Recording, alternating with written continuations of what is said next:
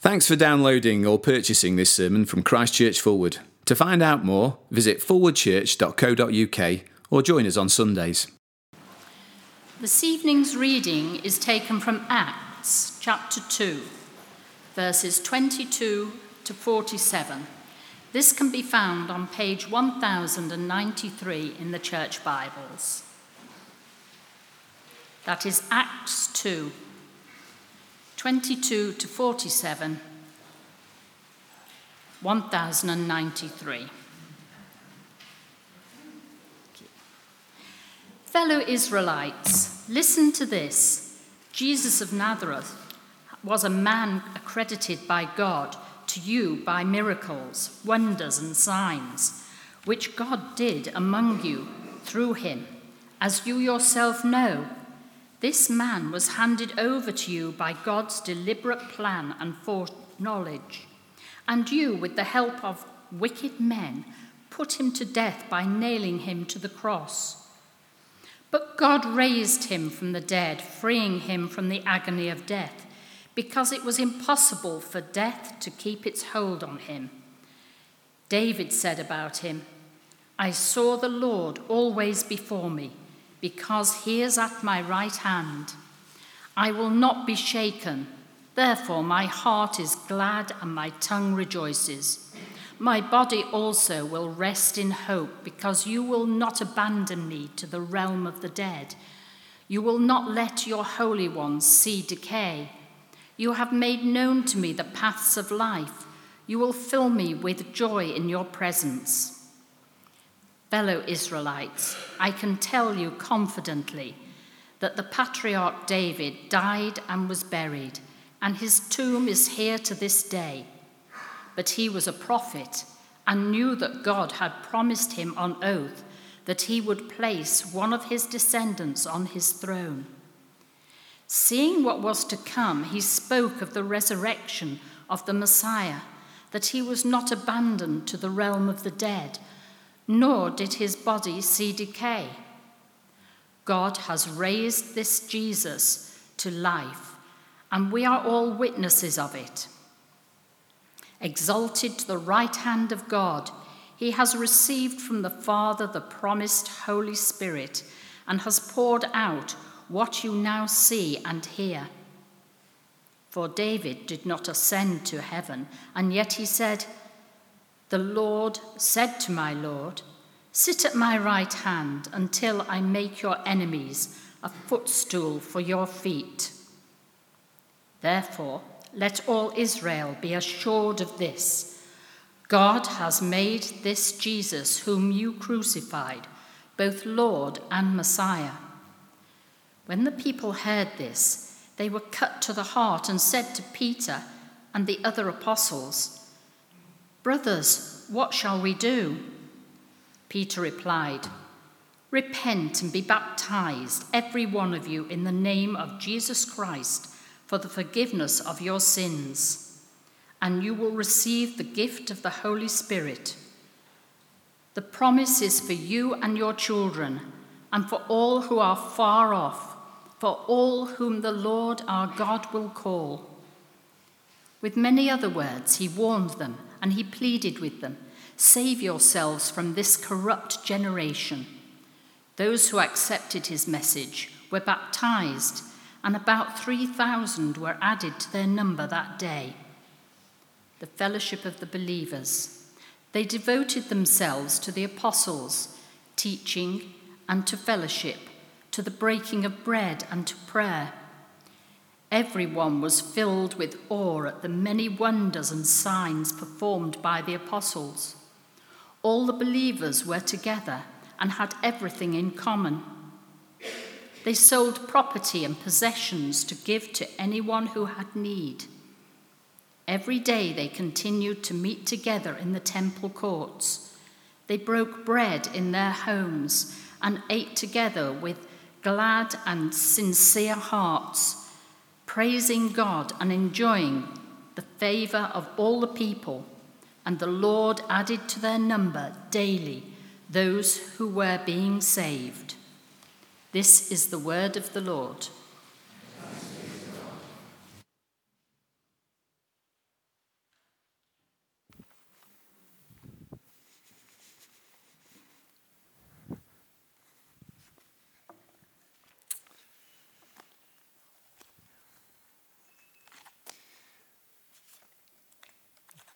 Why is there a Bible up here? Good evening, everyone. It's lovely to see you. Um, we are speaking from God's Word, don't worry. I just need my notes rather than this one in front of me. it's lovely to see you all. Um, thank you for reading. Um, if we haven't met and you are visiting, my name's Justin, as Johnny said. Um, I'm the Minister for Students here. I have the joy of serving um, the students who are here at Forward and, uh, in the Gospel. Um, and if it is your first time and you are a student, let me invite you over to the church center after the service where we'll have pizza together and it's on us. So do come and join. Um, do keep your Bibles open there. Um, and let's quieten our hearts now as we come before the Lord in prayer. Psalm 112, verse 6 and 7 says, Surely the righteous will never be shaken. Their hearts are steadfast, trusting in the Lord.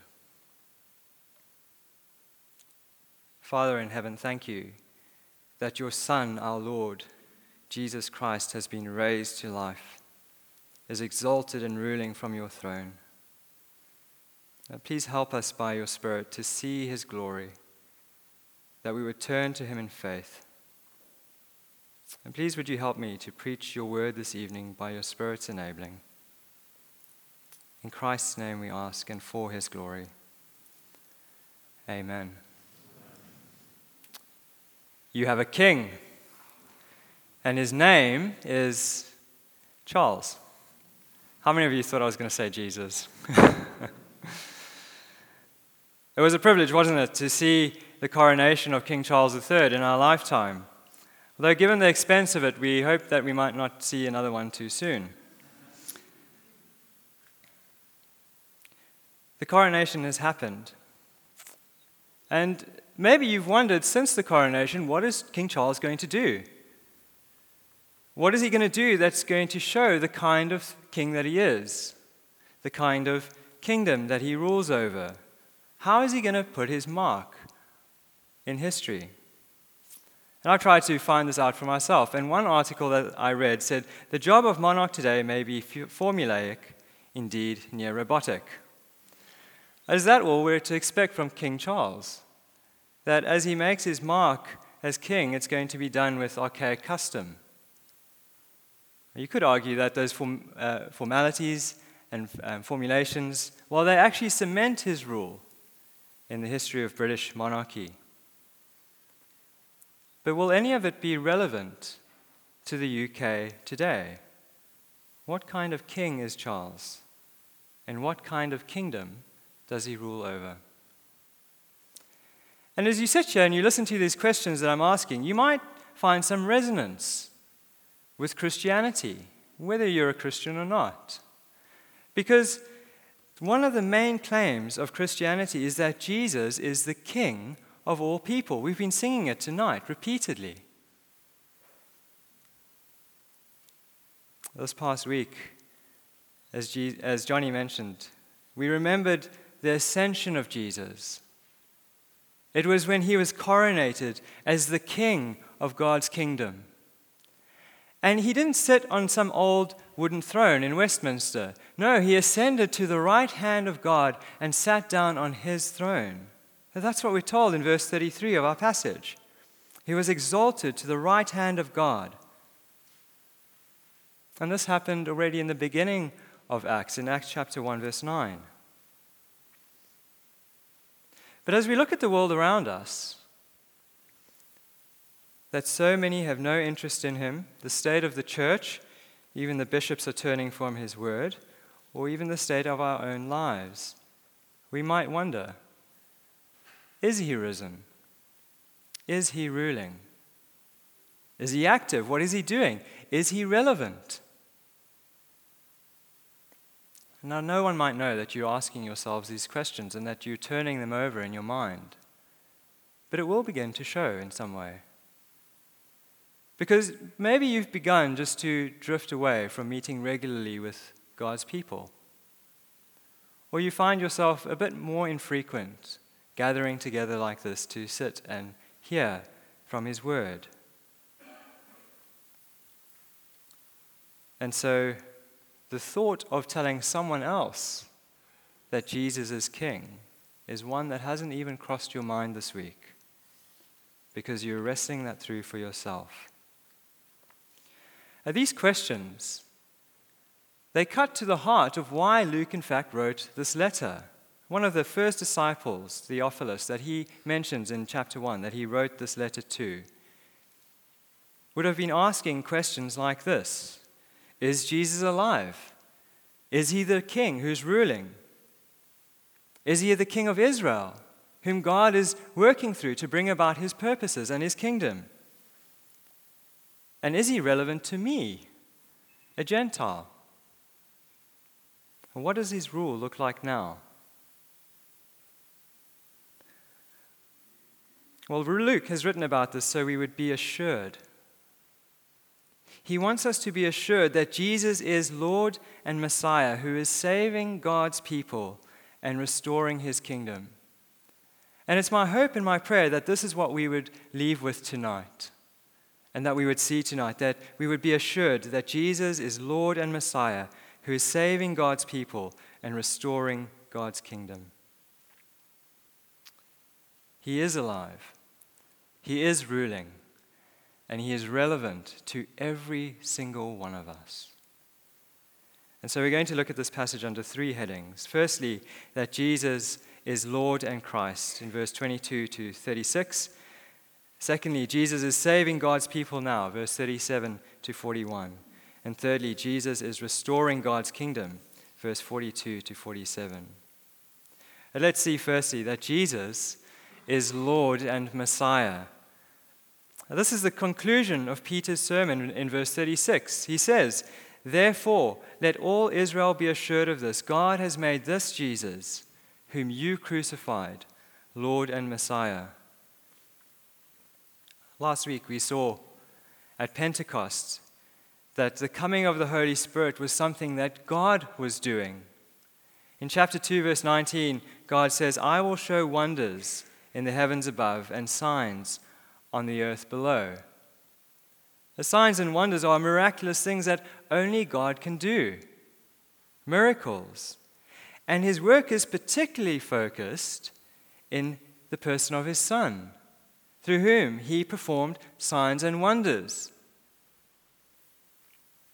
The man, Jesus of Nazareth, we're told in verse 22, was a man accredited to you by God by miracles, wonders, and signs which God did among you through him, as you yourselves know.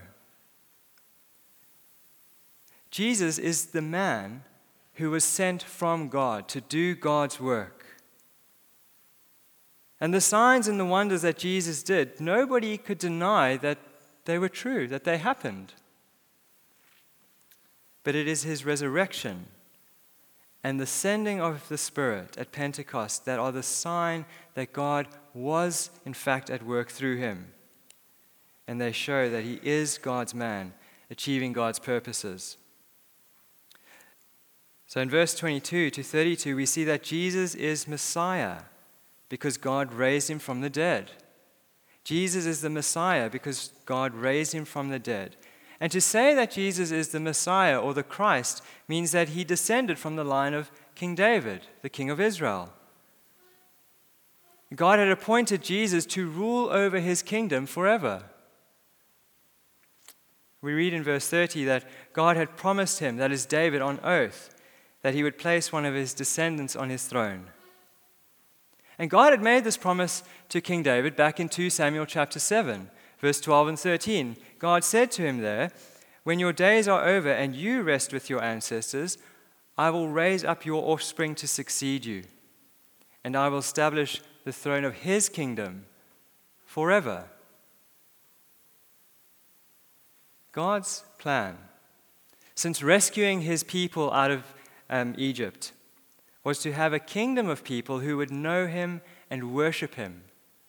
This is what God said to the nation of Israel in Exodus 19, verse 6 You will be for me a kingdom of priests and a holy nation. But this kingdom wasn't realized throughout Israel's history. Their kings led them into idolatry to worship other gods. And when they did have a good king, they weren't good enough. And eventually they died. Well, Peter quotes from Psalm 16 here in verses 25 to 28. It's a psalm that David wrote about not staying dead. And Peter's point is that Jesus,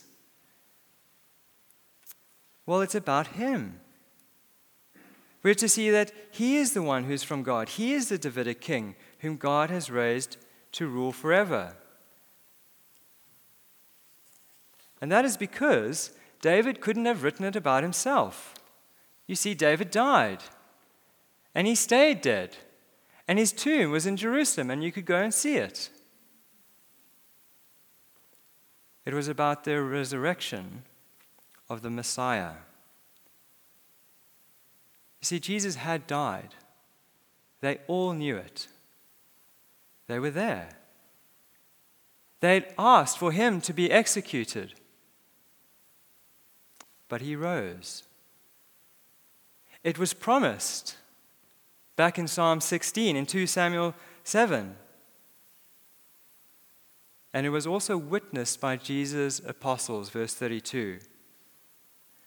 And you see, the certainty of Jesus' resurrection is not just based on the scriptures alone, on the Old Testament alone, and the promises that God made there alone, nor is it based on the eyewitnesses alone. The certainty of it is when those two things correspond. And the certainty we have is because God promised it and they saw it. A past present and a present a past promise and a present fact mean that we can be certain that Jesus was raised to life.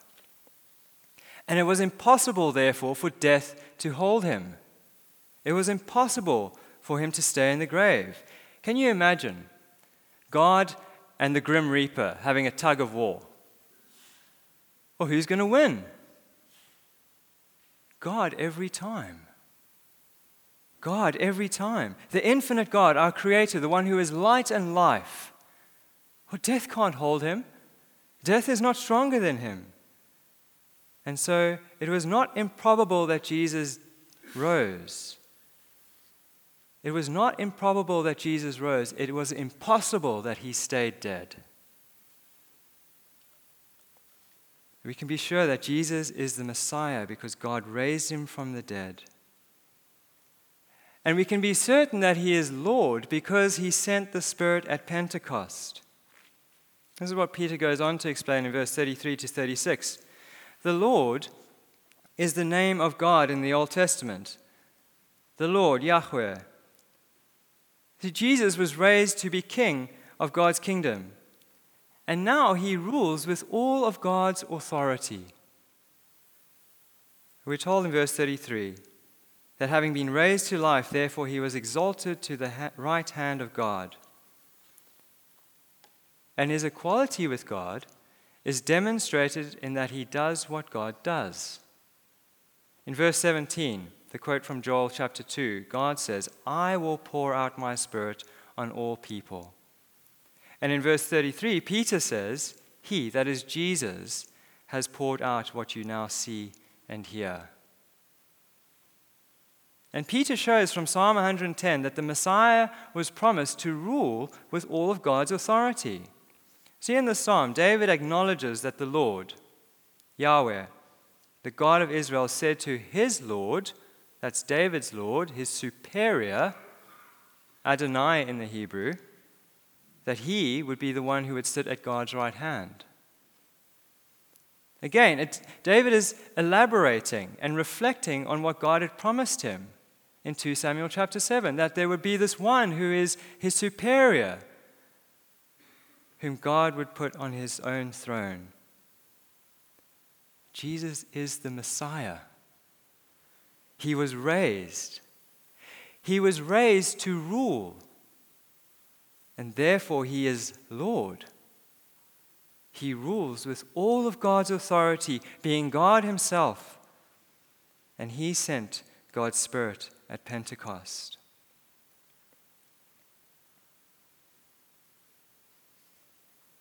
When Jesus became king, he ascended into heaven.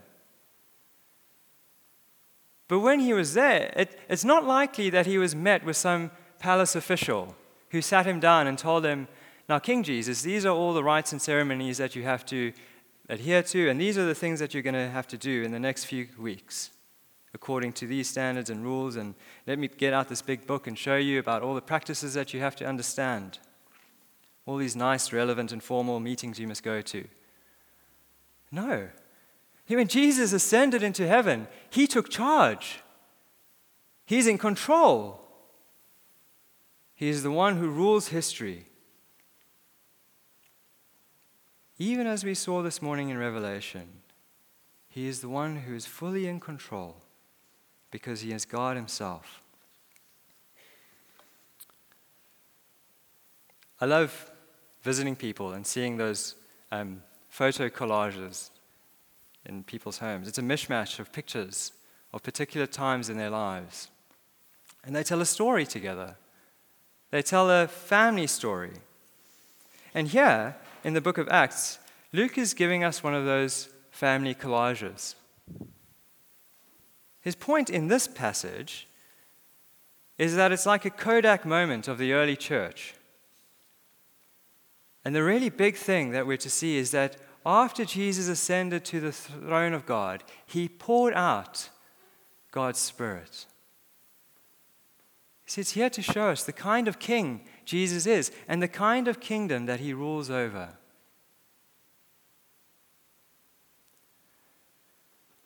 If you're here this evening and you're not a Christian, you need to be sure and certain that Jesus was not just a man he is God's man. And God was at work through him. And he was through him achieving his purposes. He acted and he spoke in the public sphere. And the corroboration of the Old Testament and the eyewitnesses mean that we must take what he, who he is and what he has done seriously. We can't just neglect what is being claimed about him in this passage. He is not just a man, nor is he just a godly man, but he was God who is among us and is now alive and has all authority. Brothers and sisters, as Christians, here we see the heart of the gospel. It's about Jesus and who he is and what he has come to do. He is the one who, as we will go on to see, is building God's kingdom. He is the one who is saving God's people. We can be sure of it. And in this passage that we have here in Peter's sermon, we really do see the benchmark of what it means to believe the gospel. What is the gospel that we are believing? What is the gospel that we are sharing? Well, it is this that Jesus is Lord and Messiah, and we can be sure of it. And so, in our CUs, at our work, as a church, what are we about and what is central? I know that it is the Lord and that He is King. I've been able to see that among us. But we do need to come back to this passage and be assured and remember and ask ourselves again what are we about? Jesus is Lord and Messiah. And the significance of this is that Jesus is saving God's people now. Verse 37 to 41. Jesus' divine and kingly act of sending his Spirit at Pentecost to his apostles is so that they would be witnesses to his death on the cross and his resurrection. And this shows us that now is the time to be saved. Now is the time to be saved. See, we're told in verse 17 and verse 20 to 21 that in the last days God says, I will pour out my Spirit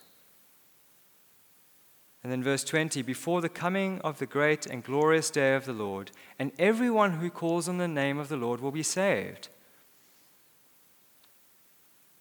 See, in sending the Spirit, God is kind of sharing with us, in a way, it's like He's sharing with us His iCal or His Google Calendar. It's a mark in time that we must take seriously. And what's important about this time now is that it's a time of salvation before judgment comes.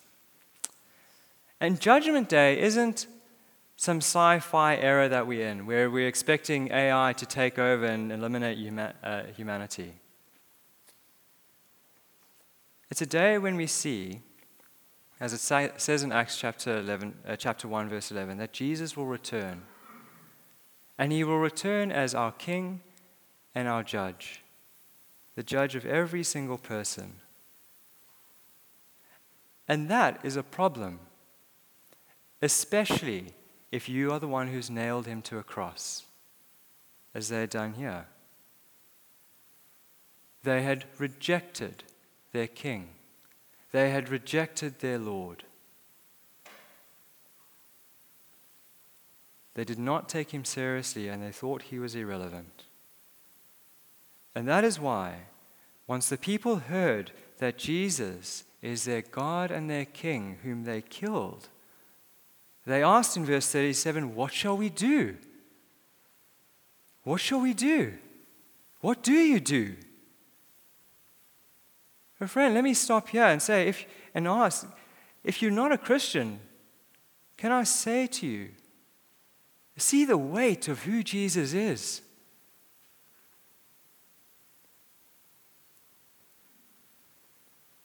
See the seriousness of the times that we're in.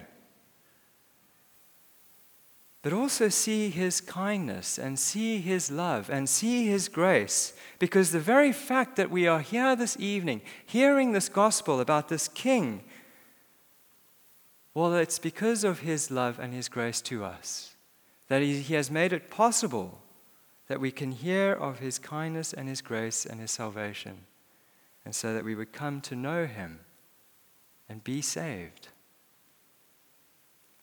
Now is the time to be saved. But who are the people that Jesus saves? Who are the people that he saves? What kind of salvation do we need? Well, it's people who reject him. In verse 23, it says that even though they knew he was from God and he was doing God's work, they, with the help of wicked men, put him to death by nailing him to a cross. And in verse 37, God has, uh, sorry, verse 36, God has made this Jesus, whom you crucified, both Lord and Messiah. Jesus is speaking to the Jewish people of his day. And their rejection of Jesus by nailing him to the cross is really the culmination of their ongoing rejection of God throughout the Old Testament. You see, they rejected him by worshiping other gods, by not listening to his word, by not living according to his moral standards and loving their neighbors in the way that he had called them to do. We weren't there that day when Jesus was nailed to the cross. We weren't part of the crowd that called for Jesus to be killed. But their rejection of him as a nation as the people of God, what shows us what all of us are like. If it was true of them, it is true of us. Isn't it? Isn't it true that in a week, at some point in our life, even this week, we don't give a thought to Jesus? We don't have a single care for him or who he is or what he says what it means to live for Him, we don't take seriously often that He is Lord and King. We would have done exactly the same as them. And we are all, as it says in verse 35, His enemies. But He is not our enemy. He is not our enemy. No, He is the Lord and Messiah who loves us and who saves His enemies and he saves anyone from any and every language who we are told in verse 41 accept his message. And what is that message? It is that he, Jesus, our God saves us. He is the one who saves. The irony is that they ask, What must we do? But there is nothing they can do. What do you do? What do you say when you realize that you've killed God? What do you say? When you've killed the one who has all of God's power, all of God's authority, and you put him on a cross, what do you say to that? Do you really think you can do anything or save yourself? See, in verse 40, it says, Save yourselves. Peter says that to the crowd. But a better translation of those words is, Be saved. It's passive. It's not something we can do, but it's something Jesus has to do for us. He's saying to them, Be saved by Jesus. And notice in verse 21, it, is, it says, Everyone who calls on the name of the Lord will be saved. And Peter pairs that with verse 39, the promise of the Spirit is for all whom the Lord our God will call. He must save us. And the salvation we need in verse 38, well, it comes from Him. And it's the forgiveness of our sins and the gift of His Holy Spirit. It's to be give, forgiven for being His enemy to be washed clean from all the ways that we've wronged Him and wronged others, and it's to be given new life by Him so that we could live in a way that pleases Him as our King. And we have the forgiveness of sins, and we have the gift of the Holy Spirit in His name. It's a phrase that was used in commercial ways back then. It's like saying I had my kitchen done by Joe and Sons. We can have forgiveness of sins and a new life by the Spirit because God the Father, the Son, and the Spirit are at work to save us. And this was done when Jesus died on the cross and when he rose to life to prove that our sins are dealt with. What do you say? What do you say to this? What do you say to this king who died for you, who rose to save you? What does it call, mean to call on Jesus to be saved? It means to, well, it looks like repentance and baptism. It means to acknowledge that we've rejected him and that we are his enemies. It means that we are to turn to him, to trust in him, to rely on his death on the cross for us and his resurrection to save us. And to be baptized means to publicly acknowledge all that Jesus has done to save us, trusting in Him for new life. And that's what a number of you are going to be doing on the 4th of June. What a wonderful thing.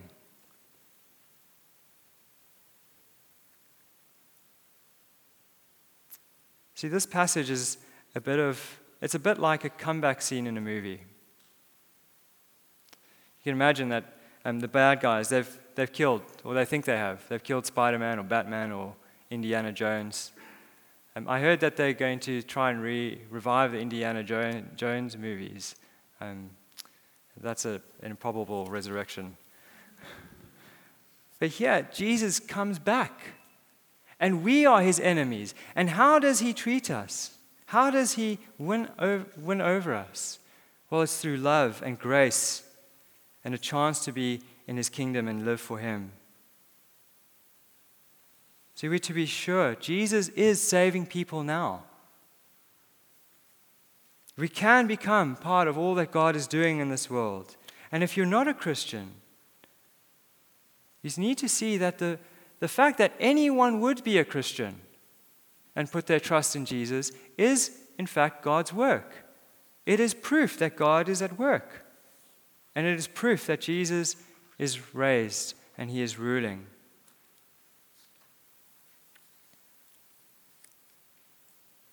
And for those of us who are Christians, we're given this picture to see that Jesus is alive. He is the King. You might be doubting that. You might have doubted that this week. He is the one who is bringing about his kingdom. And as people turn to him and put their trust in him, it is proof that he will do it. And when we see and hear the gospel being preached and people coming to turn to him, well, we know that he is at work. Pentecost was God's declar- declaration that the risen Jesus is ruling. But it's not just a one off event. Jesus is restoring God's kingdom, and this is our last point. Jesus is restoring God's kingdom. See, what happened at Pentecost was not some odd religious occurrence that happened and had no traction in life after that. We would have a very different understanding of what happened in verse 42 to 47 if we were given there a picture of Peter and the gang hanging out by the lake with a beer in hand, holding their nets in the other, waiting for the tide to come in. Wouldn't we? The story would read very differently if that was the case.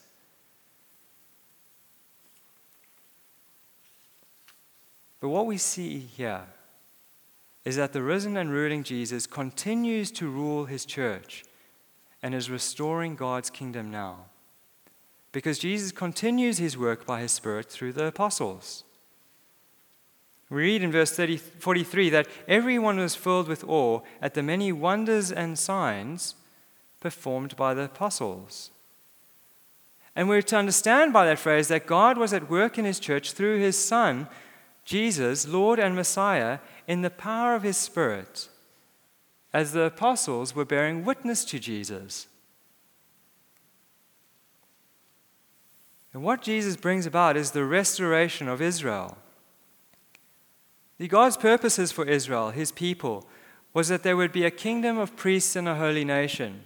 There were to be a community who knew their God, who were gathered around his words, were welcoming to one another, and showed love and generosity, and resulted in the nations coming in and joining and being part of God's kingdom.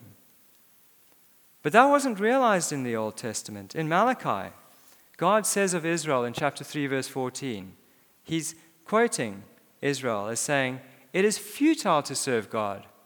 This is what they concluded at the end of their history. It's futile. But God had promised in Ezekiel 36 that the coming of His Spirit would be when He would restore His kingdom, because He would enable His people to love and follow Him. Let me read two verses from Ezekiel 36. There, God said, I will give you a new heart, and I will put a new spirit in you. I will remove from you, you your heart of stone and give you a heart of flesh, and I will put my spirit in you and move you to follow my decrees and be careful to keep my laws. These verses in Acts 2 show us that the restoration of God's kingdom is realized by Jesus now. It's realized by Jesus now. So we, hear, we see here Jewish people living according to God's plan to have a kingdom of priests and a holy nation, now centered all on Jesus, brought about by Him. See, the they in verse 42 is those who accepted Peter's message, the message that Jesus had called and enabled his apostles to witness to that He is Lord and Messiah. They'd been rescued to live under God's King, and they'd been given His Spirit to enable them to love their Lord and King and one another. And they gathered around God's Word about His Son. It's His Word in the Old Testament, witnessed to them by the apostles. It's about Jesus. They lived as a community where they show generosity and love, welcome and accepting one another. They worship God. They worship Jesus. They win the favor of those around them. And it means their ordinary lives of worshiping the Lord, worshiping His Son, loving one another, made it undeniable that Jesus is alive. It was the undeniable proof that Jesus is alive. And so more people were drawn into the kingdom. As they were saved by Jesus and in his name. How can we know that Jesus is risen and ruling today? Well, when we look at these verses, it looks quite ordinary, doesn't it? But it's also really sublime. It's divine. You see, if you're visiting with us and if you decide to come again, which I hope you do and encourage you to do, you won't find anything extraordinary here, in one sense. But what you will see is a people who are committed to God's word. They're committed to his Son. They're committed to one another in love. And they serve one another. And they look to tell others about King Jesus and that he can save us. You see, in many ways, it's otherworldly to be here. And if you spend time here, you will see that Jesus is King. You will see it because he rules here. And, brother and sister, if you're doubting, if you're doubting that Jesus is risen, that he is ruling, perhaps because of your own failures or because of the failures of God's people, don't drift. Don't drift. Because where you see these marks that we have here in, chapter, in verse 42 to 47 of what a church that is ruled by Jesus looks like, well, you will find that here. Don't drift from God's people. Don't drift from meeting under His word. See, it's not a perfect church, but it is His church. And there is restoration so keep coming and stay committed to His word and His people. And here is the benchmark for us as a church. It's here that we can see what it means to be a part of God's people who are living under Jesus' rule. And so let me just finish off by encouraging our students and even our youth who are going off to study in different places or work in different places after the summer. What is the church that you want to be part of? Well, it's one that looks like this. Because there, Jesus is King. Be assured, Jesus is on his throne. He is saving his people, and he's restoring God's kingdom. Let's pray.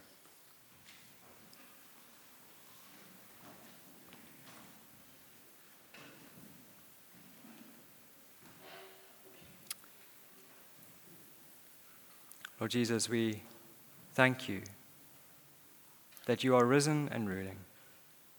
And we ask and pray that you would please give us strength to trust in you, to turn to you, and to live in the assurance that you are ruling. And we ask this in your name. Amen.